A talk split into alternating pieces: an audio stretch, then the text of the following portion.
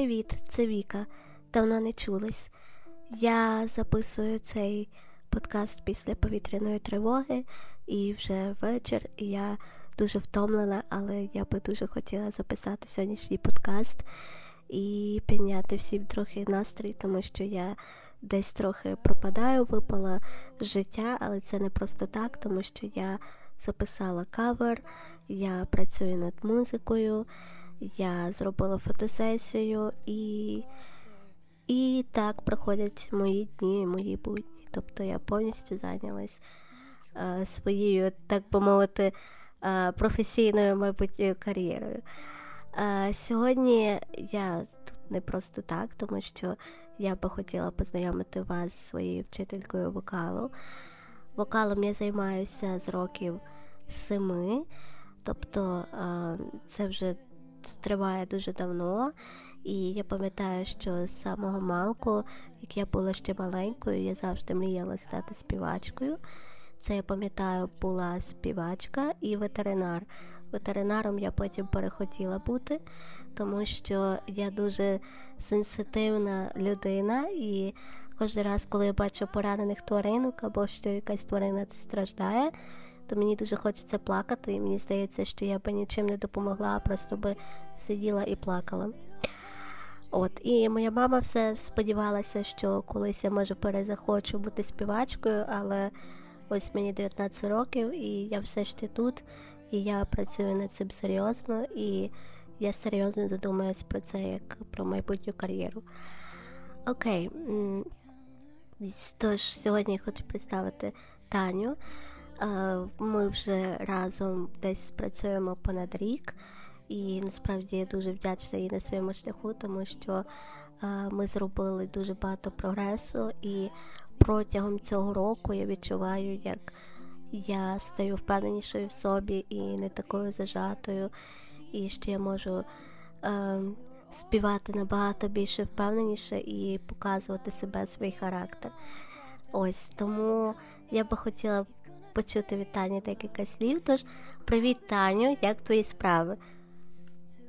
Привіт, дякую тобі за таку прекрасну рекламу уроків вокалу зі мною. Це дуже приємно. Як твої справи? Я знаю, що ти повернулась у Румунію. Хто не знає, а мабуть, ніхто не знає. Це те, що Таня вчиться у Румунії, правильно?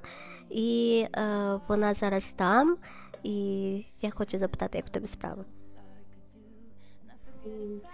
Сьогодні був такий дуже дуже насичений і важкий день.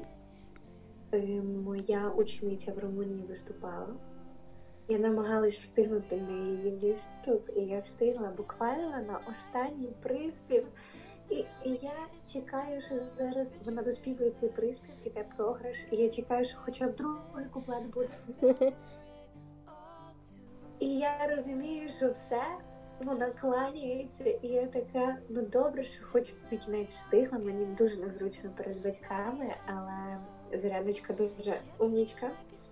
Це маленька дівчинка, угу. їй десь 10 років.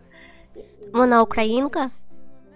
Так, вона українка. Я зараз займаюся українцями в Румунії, дітками, які були змушені переїхати. Вона з Харкова, угу. Які змушені переїхати, і в яких немає викладачів. Mm-hmm. Ну, Нема викладачів, викладача, і вони всі перейшли до мене. І е, вони мене чекали все літо. Ми з ними познайомилися ще весною, mm-hmm. декілька місяців. Потім я поїхала літом в Україну і зараз звернулася, всі мене чекали. І я така рада зустрітися з дітками. Просто дуже, дуже рада. Чудово. Um... Я би дуже хотіла запитати тебе, чому саме Румунія, наприклад, ти жила і народилась в Чернівцях, так? І е, також тривалий час побувала у Львові. Я знаю, що у Львові є оперний, що у Львові є е, багато різних е, там Зайковецької, так, тут може було теж виступати. І чому саме Румунія? Чому ти вирішила поступити? Туди? Це не Румунія, я вибрала спеціальне місто, я не вибрала Бухарест. І вибирається місто, вибирається викладач, і вибирається консерваторія. Е, в цьому місці, де я живу, Клужна Пока, тут два оперних театри: Румунська національна опера та Мадярська національна опера. Це буде вже досить круто, тому що у Львові не один. Uh-huh. От а чому академія? Тому що в академії є двоє переможців опералії. Це один з найпрестижніших вокальних конкурсів wow. оперних класичних. Uh-huh. Із України я не впевнена, але там з усієї України, по-моєму, немає двох людей, які виграли опералію. Я не знаю за часи е, раніше 2000-х, угу. А тут вони прям це 2010-2017 рік люди перемагали на операції. Це дуже круто. Крім цього, тут солісти, які співають по просто всіх операх світу, солісти, які співають в Метрополітен опера. Вау, це потужно. Дуже багато. Да. Тобто ти, от правильно я розумію, ти зрозуміла, що в тебе більше перспектив там? Да, да. Угу. Добре, е, я хотіла так якби поцікавитись, от уявімо дуже-дуже дуже багато років тому, е, от лише початок е, е, твоєї, так би мовити, музичної кар'єри. Е, ти казала, що ти виступаєш самого малку, що це вже дуже-дуже багато років, я тебе в комусь сенсі розумію. Але от якщо відмотати оцю плівку назад, то як саме ти почала займатися музикою?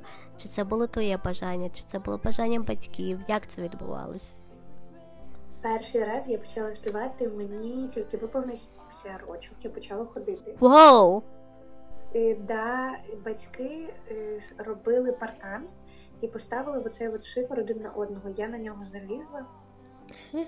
Дуже дуже маленька. Поставила ручку, ніби цей мікрофон, і почала співати як на сцені. І ці працівники, що в нас працювали, робітники, вони вони сміялися з мене. Це було дуже весело. Мама тоді подумала про те, що я може я буду співати. Потім мене бабуся співала. І коли коли мене літом віддавали до бабусі, вона мене там в 4 роки. Ми жили з батьками в селі, бабуся жила в такому ближче до міста, і вона мене не намагалась на якісь танці затягнути, на які я ходила буквально один раз, uh-huh. або в якусь школу віддати, чи ще щось таке. Мені подобалось. Я була малою, мене віддавайте на все, що хочете, я за. Е, потім в першому класі мене спочатку віддали на танці. Я була таким жирненьким ребенком. І мене мама віддала, щоб схуднути, але мені сподобалось, що там цікаво було.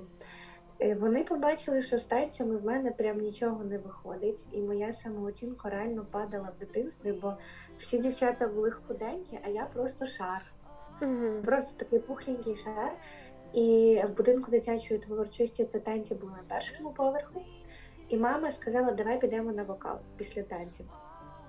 Ми піднялися на той перший поверх. Я дуже добре пам'ятаю, е, викладачка була досить така вже доросла, точно за 50 років. Там був такий вокальний ансамбль дітей. Uh-huh. Вона мені сказала, запитала, чи я хочу співати. Я сказала, да, дуже. І попросила заспівати пісню. І я кажу, я буду співати дитинство. Всі діти на мене подивилися, і такі, типу, вони чекали, що я буду співати оце, типу, куди уходить дитинство. А я починаю їм від цього шатунова фігати. Дитинство, дитинство, ти куди спішиш? Oh, no. І вони посміялися і взяли мене. Але от коли я була мала, я от в цієї викладачки я дуже погано співала. Uh-huh. Я я не знаю, що зі мною було. Я дуже сильно рвалася на сцену, і походу було забагато тої енергії, і мене не хотіли випускати. Uh-huh. Uh-huh. Мене реально навіть на концерти не хотіли випускати. Я пам'ятаю, що на новий рік мене мені сказали, що я не буду співати. Всі діти будуть співати на новий рік сольно. Wow. Ого. Це мені було років сім. Я розплакалась. Коротше, я вибила собі місце там на сцені слізами.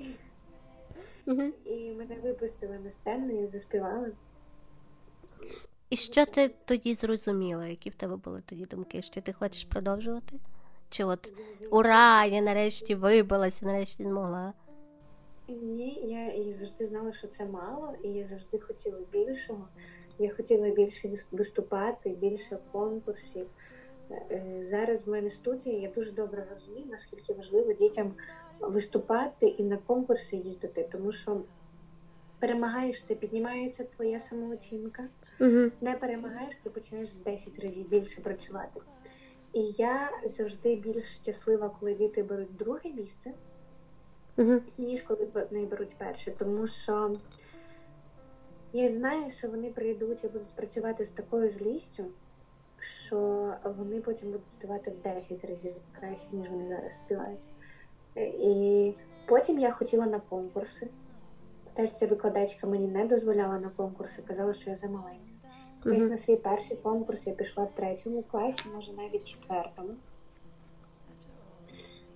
Е, і то вона не дозволяла, це якось батьки мене засунули на якийсь конкурс, і я взяла друге місце. Плакала так, просто. Я я думала, що я просто затоплю весь той, ту концертну площадку. То друге місце, чому не перше. І, до речі, от з цим другим місцем в мене було перше своє перше місце, я зайняла тільки в сьомому класі. От просто на всіх конкурсах, що в районі, що в області, що за кордон ми їздили, мені завжди давали друге місце. Угу. Мені дали друге місце в Болгарії, там було 7 тисяч дітей, конкурс такий агро. Тобто ти їздила по закордонах виступати? Так, да, так. Да. Це. Слухай, сімка дітей, літо, тиждень конкурс в Болгарії. Ми на морі, мені не дозволяли купатися, не дозволяли їсти морозиво. О, ні. Але тільки з викладачкою батьки залишились вдома. А мені треба було себе берегти, щоб не захворіти. Тому що мені треба було співати. Я співала в якийсь останній з цих конкурсних днів. І коротше, в кінці мені дають не перше, а друге місце. І були дівчата теж з цього будинку культури, вони йшли ще меншими були, вони попали в молодшу категорію. І їм дали перше місце обом. А я е, була в старшій категорії найменша, і мені дали друге місце. І я от є фотка, як мені дають цей диплом, той кубок їх в Болгарії, і я просто на сцені навіть посміхатися не хочу. Ходжу, то все, і починаю плакати. І тільки після того конкурсу в Болгарії я приїхала і мені сразу дали гран Потім ці конкурси йшли просто другого місця вже не було. Вау, вражаюче. Це справді цікава історія. Я не я не знаю, чи я правильно все сформулювала. Ну, я я розумію. Ти тягнеш людей, яким цікава от саме ця твоя думка. І Це теж відповідь до того, що кожен продукт має свою публіку. Угу. Тому що комусь може можуть подобатись суто гарні дівчата, а комусь варто прочитати. А хтось бачить сенс в якійсь пісні, в якій я не бачу сенс. Mm. Розумієш? Е, я ну, не да, Ми дійсно говорили з тобою про те, що, наприклад, Білі Айліш я не бачила голою. Mm-hmm. Ми не бачили. Може зараз я не впевнена, але Адель, я не знаю, по-моєму, коли ну, коли вона вигравала Гремі на той момент, вона точно не роздягалася. Mm-hmm. Я е, розумію, раніше це було чимось вау, типу зняли кліп, де там вона така якось дівчинка не е, так не дуже сильно вдіта. Зараз це стає вже трохи забагато. Мейнстрімом. І Я думаю, що воно скоро вийде з моди. О, о, це досить смілива думка насправді. Я думаю, що людям це все вже набридло, досить набридло. Угу. Воно просто дуже відділяється від культури, з культури стає в якийсь е, такий гівнопродукт. Тому що скільки дівчат, ну реально, скільки в нас таких недоспівачок, які типу, знімають кліпи, які нібито роздягаються, Але сенс того, що ти роздягнулась, твоя музика не стала популярнішою, твоє ім'я не стало відомішим. Ти тільки себе споплюжила отак от. Угу. Насправді е, я з тобою погоджуюсь, що згодом це вже набридне. І я помітила, що от е, принаймні з початком війни дуже почали цінувати українську класику, так там стожари, потім е, почали слухати Іву Бобола. Мої друзі мого віку почали слухати Степана Гігу.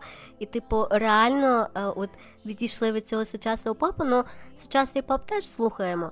Але от реально люди почали слухати класику, і це прям душа радується, тому що з цим ми виявляємо якусь повагу до того скарбу, до того музичного скарбу, до тої історії музики, якою володіє Україна. Тому так.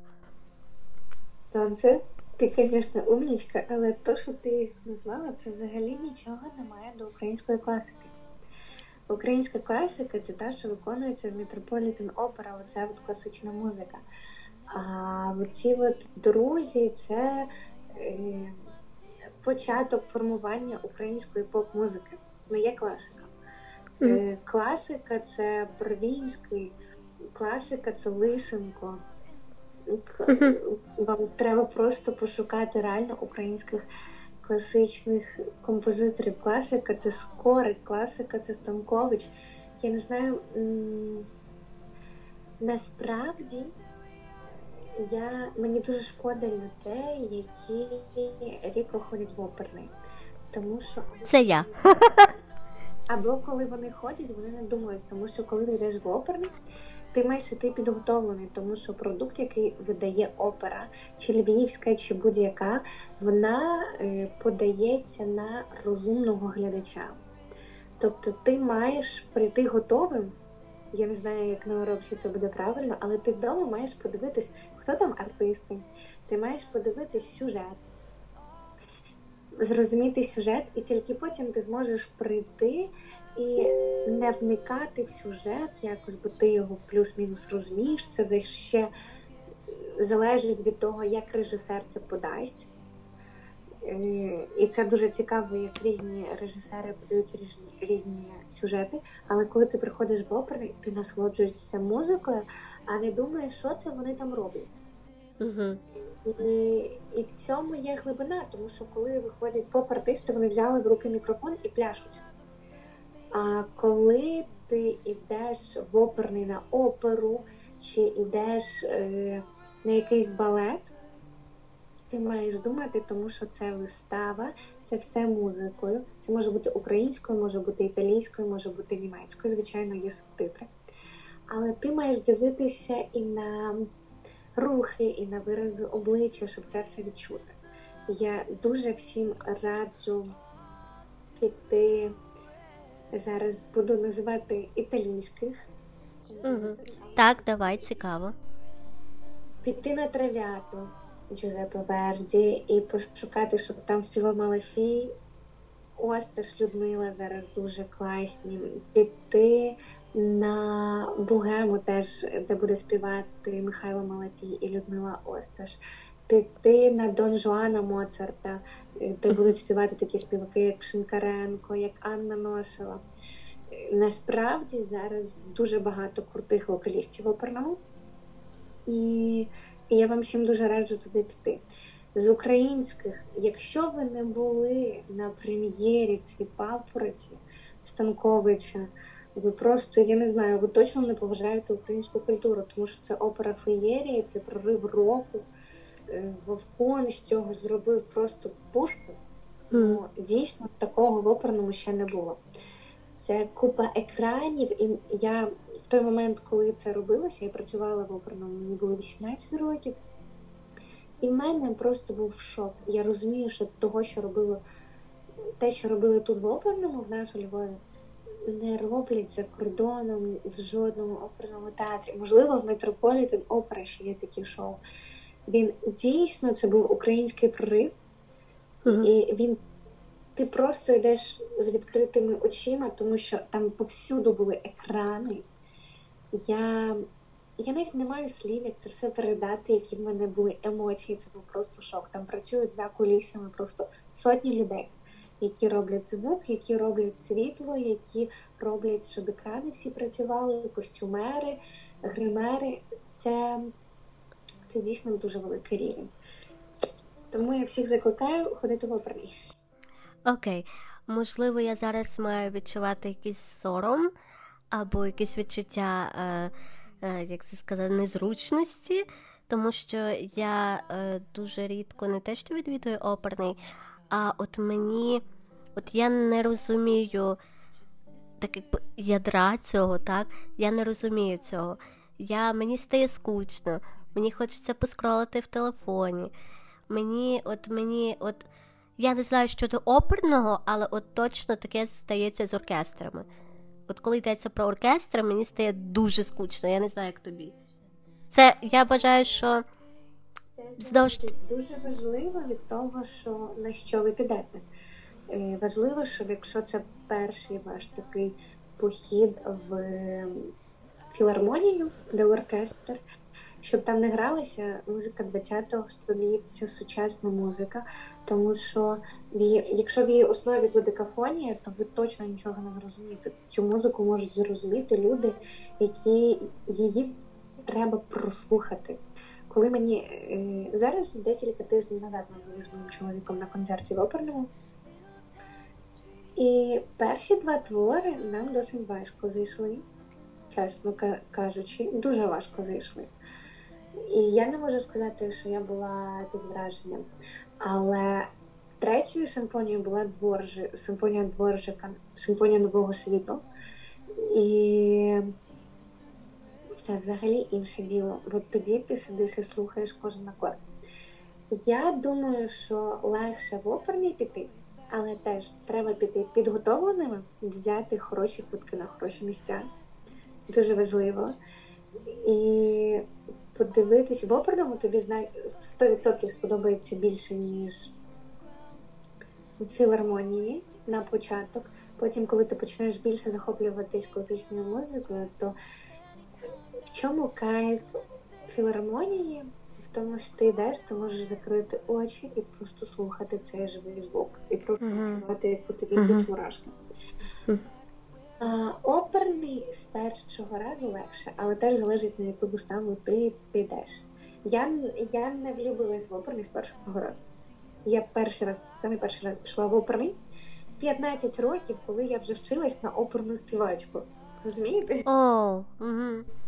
Я вступила на оперну співачку в коледж класичний спів без того, щоб ні, і ні разу до того не була в оперному. А чому не поп естрада, а саме класичний? І... Так склалися зорі. Я mm. хотіла на естрадний. Я хотіла на естрадний, але я дуже пізно прийшла в коледж.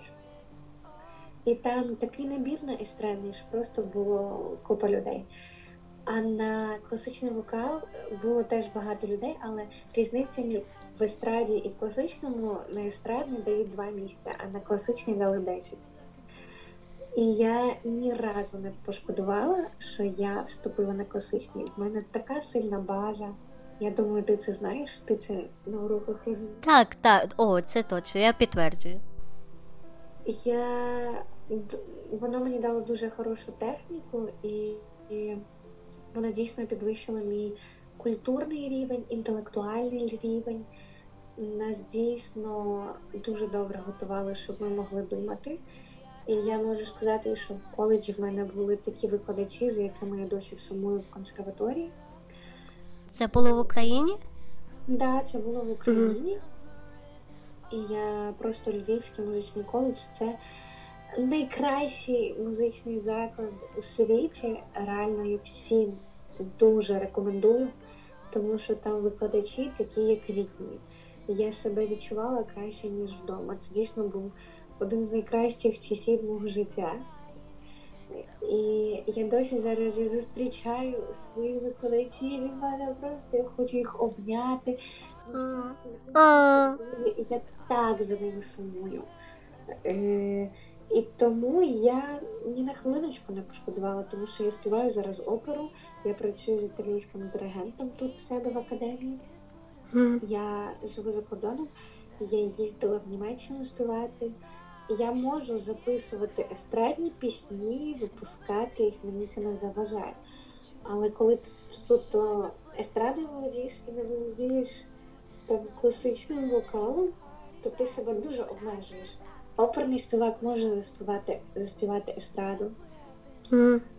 А естрадний оперу, на жаль, ні.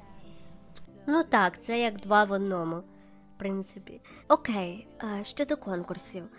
А, Мені вже не раз пропонують участь, типу, не те, що навіть пропонують участь, а дають таку ідею, щоб я подалась на голос країни.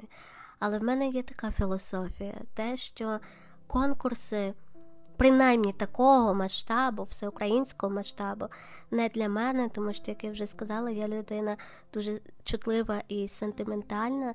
І розумієш, е, на мою думку, е, в таких конкурсах панує дуже токсична атмосфера.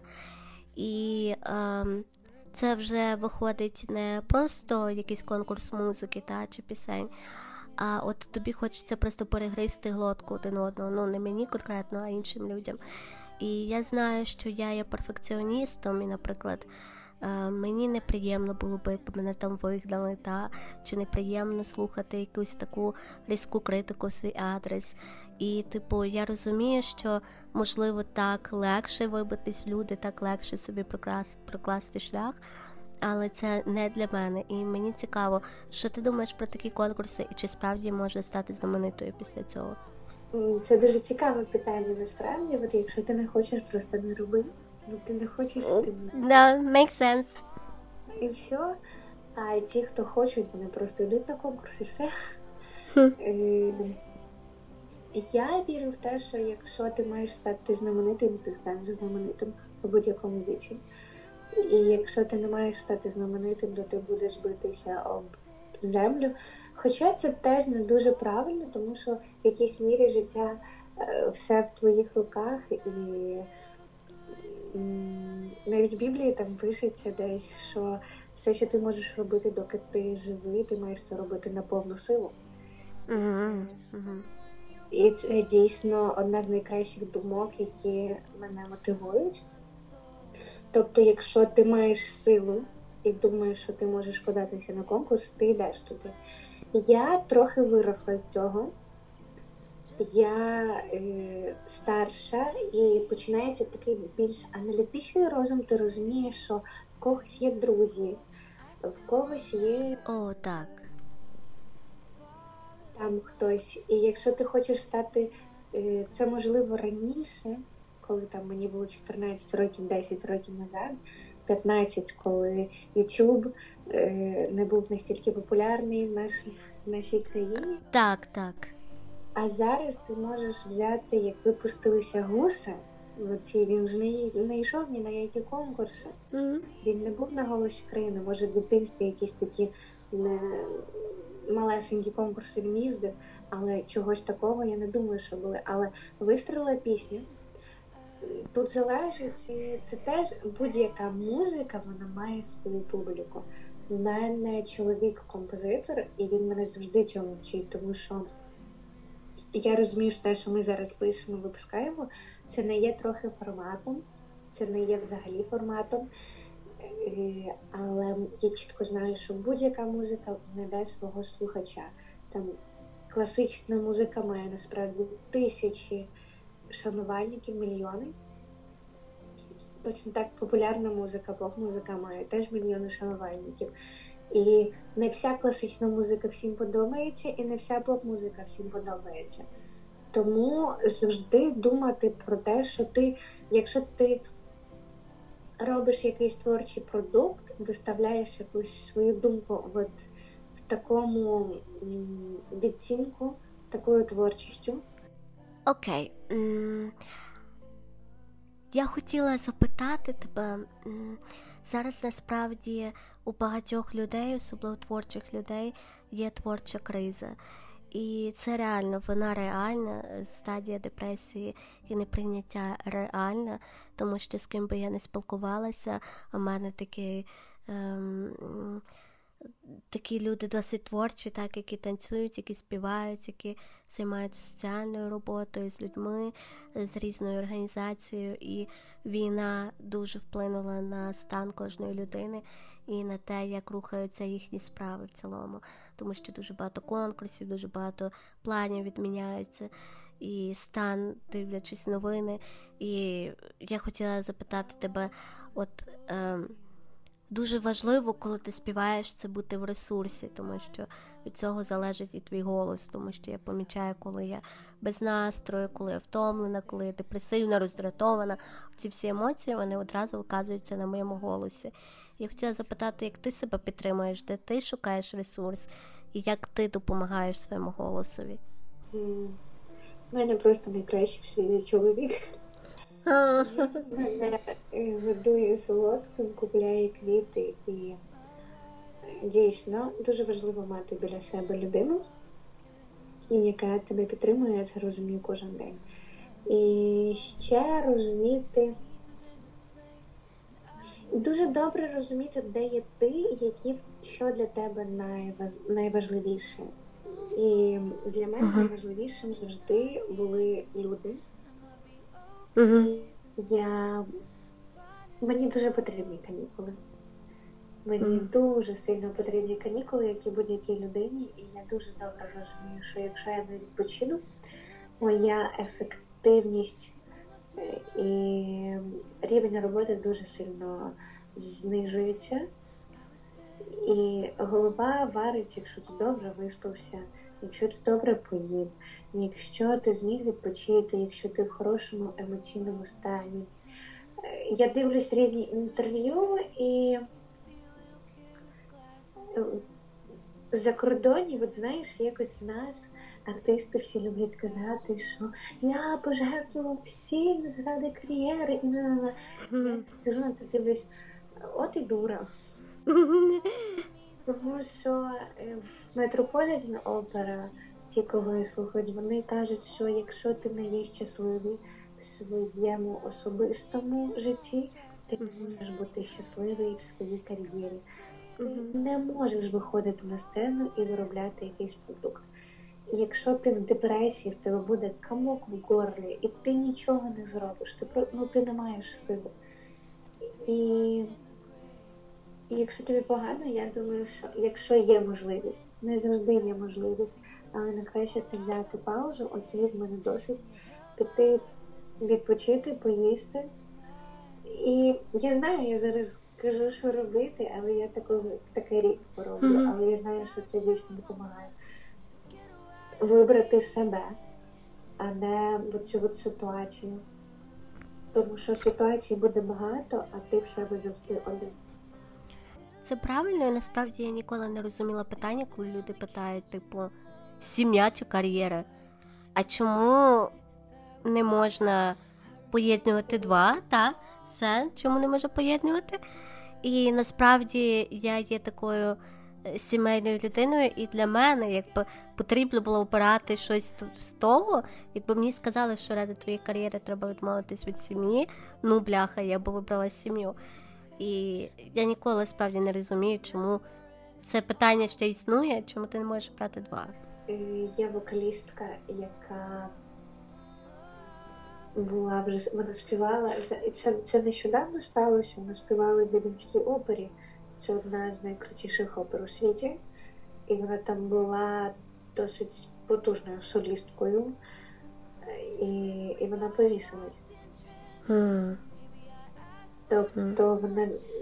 І в цей момент, коли я бачу вокалістів, ми зараз з Михайлом одружились, і мене всі питали, як так? Ти вирішила кинути кар'єру? І я і я просто oh. на них ні. У мене просто буде надійне плече завжди поряд. Uh-huh. І ти навпаки себе збагачуєш. Вони всі мене, мене почали питати, чи щось змінилося в моєму житті. Да, все стало краще, мені стало краще. У mm. мене є стабільність хоча б в житті, тому що кар'єра, е, заробляння грошей, музика це все нестабільно. Угу. Це в будь-який момент може припинитися, справді так. Так. А якщо ви домовились бути підданими, я знаю, що ми живемо в важкий час, але я теж можна помітити, як мода там на розлучення теж вона йде в попу, як люди розуміють, що е, якщо ти вибрав вже одну людину, то з чого ти взяв, що тобі буде класно, якщо в тебе там цей шлюб не виходить, з чого ти взяв, що наступний буде краще. І ми дивимося з Михайлом різних психологів, які і там є один психолог, до якого приходить жінка і каже: Я вирішила розвестися. Він ага. такий молодець. І що ти будеш робити далі? Ну, розведешся ти, і що ти будеш робити далі? Е, вона така, ну як, строїть нові отношення. І він її питає: а ти що вже навчилася їх строїти? От, і, і тому ти. Тому, якщо дійсно ти хочеш, якщо ви хочете і ви одружитесь, то сім'я це реально такий. Це теж з свого боку ресурс, я думаю. Так. Ти mm-hmm. приходиш змучена, вбита, мертва, але тебе обнімуть, почомують, зроблять якусь смачну їжу. Я вже казала, що в мене самий класний чоловік у світі, ти з ним знайома. Дай мені пораду. От я хочу, щоб люди це почули, тому що минулому випуску я зі своєю подругою обговорювала по стосунки. А от е, я завжди була якоюсь такою трохи самітницею з е, перших класів, тому що поки всі діти будували стосунки між собою, та і там зараз е, так так склалось, так всім здається, є такі стереотипи, що коли тобі 18 років, там 17, 19, 17, ти вже маєш мати стосунки, та ти маєш вже бути сформованою, ти вже маєш мати хлопця чи дівчину. І, типу, і мені цікаво, от я деколи розстроююсь, тому що я порівнюю себе з іншими. Типу, ось, ось, що ти маєш? Ти маєш там подкаст, маєш музику, здається, в тебе там все складається, але не складається на цьому фронті. Типу, от лохушка, а от ось ця твоя подружка, вона вже десь по десятому колу зустрічається. І от я, в принципі, стараюся розраджувати собі, що окей, але все проходить свій час, значить зараз я не готова, значить зараз цього не потрібно, значить зараз мені потрібно сконцентруватися на кар'єрі або на чомусь іншому, на собі, на своєму психічному здоров'ї. І от яку пораду ти б дала не тільки мені, а ось людям, які відчувають те саме.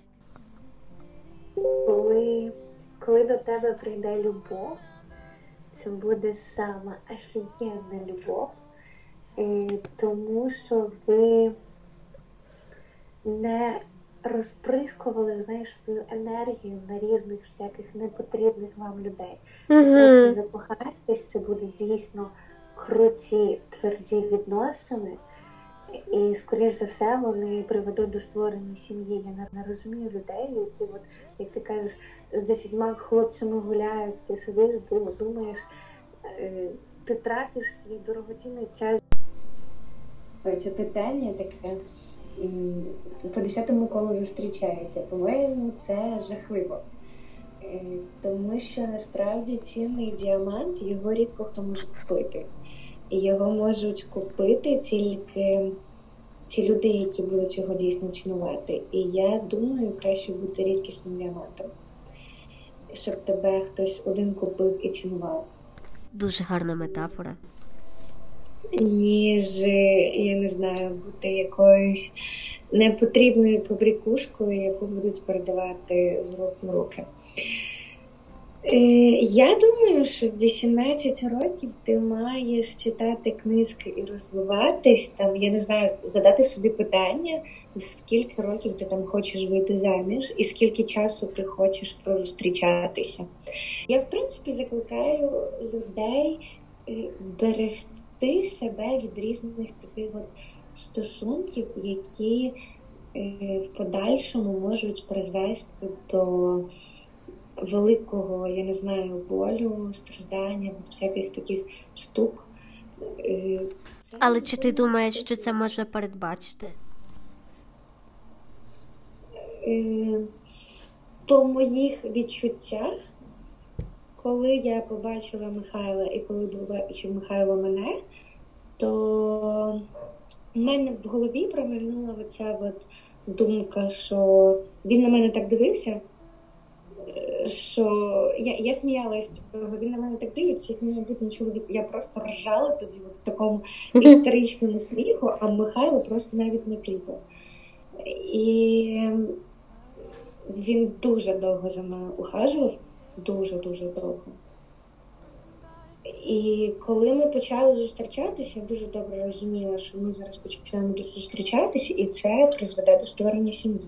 Я я це дуже добре розуміла, і ти це можеш передбачити, бо ти можеш м, по відношенню людини до себе зрозуміти, чи потрібно ти йому, чи ні. І якщо ти хоча б в якійсь долі бачиш, що ти йому не потрібна, mm. значить все, да, не, не треба йти ніяк. Це це не потрібно, це призведе суто до, до якихось травм.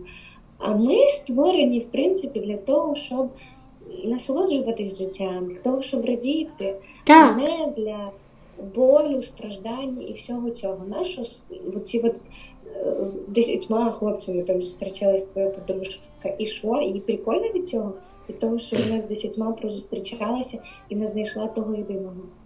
Mm-hmm. Я кажу, що треба цінувати себе і зачекати от саме на ту людину, від якої просто зірве дах, і, і це буде класно, і для тебе будуть робити щось приємне, і ти захочеш робити для цієї людини щось приємне.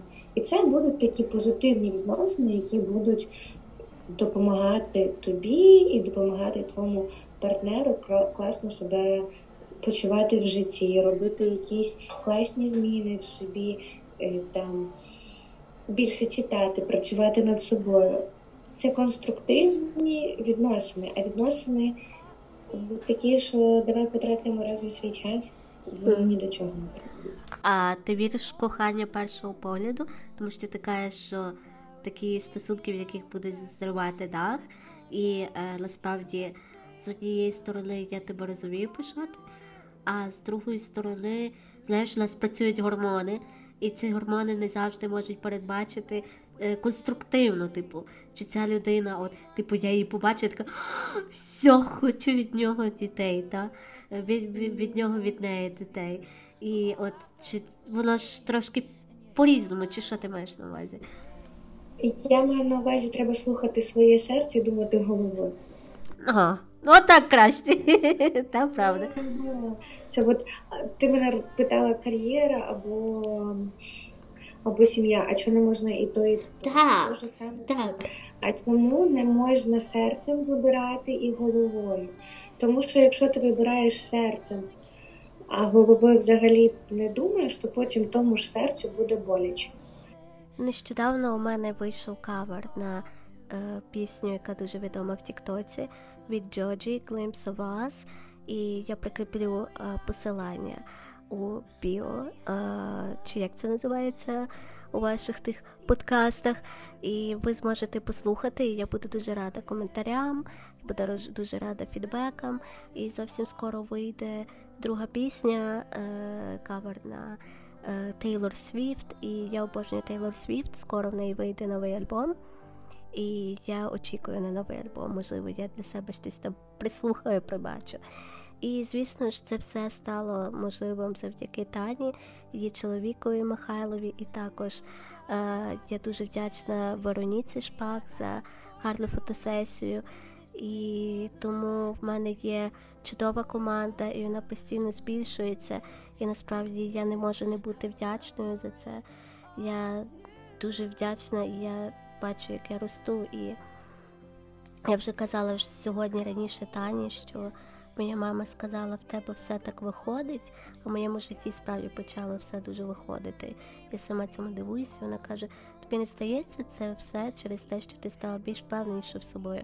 І я справді, можливо, і і не без допомоги психотерапії, так, але я справді розумію, що я почала мислити по-іншому, що я почала е, думати про себе по-іншому, що в мене самооцінка стала краще. Звісно, це все чути одразу і на твоєму співі, і на тому, як ти себе розвиваєш. І Таню, останнє слово за тобою. Я би хотіла почути декілька слів і побажання для наших слухачів. І, можливо, ти можеш замотивувати знайомих, моїх друзів, які теж мають бажання співати. Можливо, декілька слів для них, що почати. По-перше, повірити в себе, знайти класного викладача, можете прийти до мене. Ага. Е, не боятися. Це найважливіше не боятися і розуміти, що всі люди з чогось починали, і, можливо, твій старт буде набагато краще, ніж в когось. А можливо, він буде гірший, але ти будеш витриваліше, і в тебе все вийде краще. Мені я, я не знаю, мені дає мотивацію зараз мій чоловік. Мені дає мотивацію духовне збагачення. Mm-hmm. І я не знаю. Я вірю в Бога, і я знаю, що все можливо, тому просто треба, якщо ви чогось дійсно дуже сильно хочете, просіться Бога з усією своєю відданістю і силою, і він обов'язково для вас це зробить. Тому отак. Я всім дуже дякую. Це чудові слова. Дуже тобі дякую, що погодилась сьогодні приєднатись до мене. І дуже дякую всім, хто послухає це, адже це дуже цінно для мене. І я дуже вдячна за те, що маю можливість зараз промовляти це, брати інтерв'ю людей, які мені цінні і які мені які мають вплив на моє життя. так. І я вдячна за те, що мої думки не є тихі, адже жодна думка не повинна залишатись тихою. Тож гарного всім дня доби, дякую всім слухачам і па-па!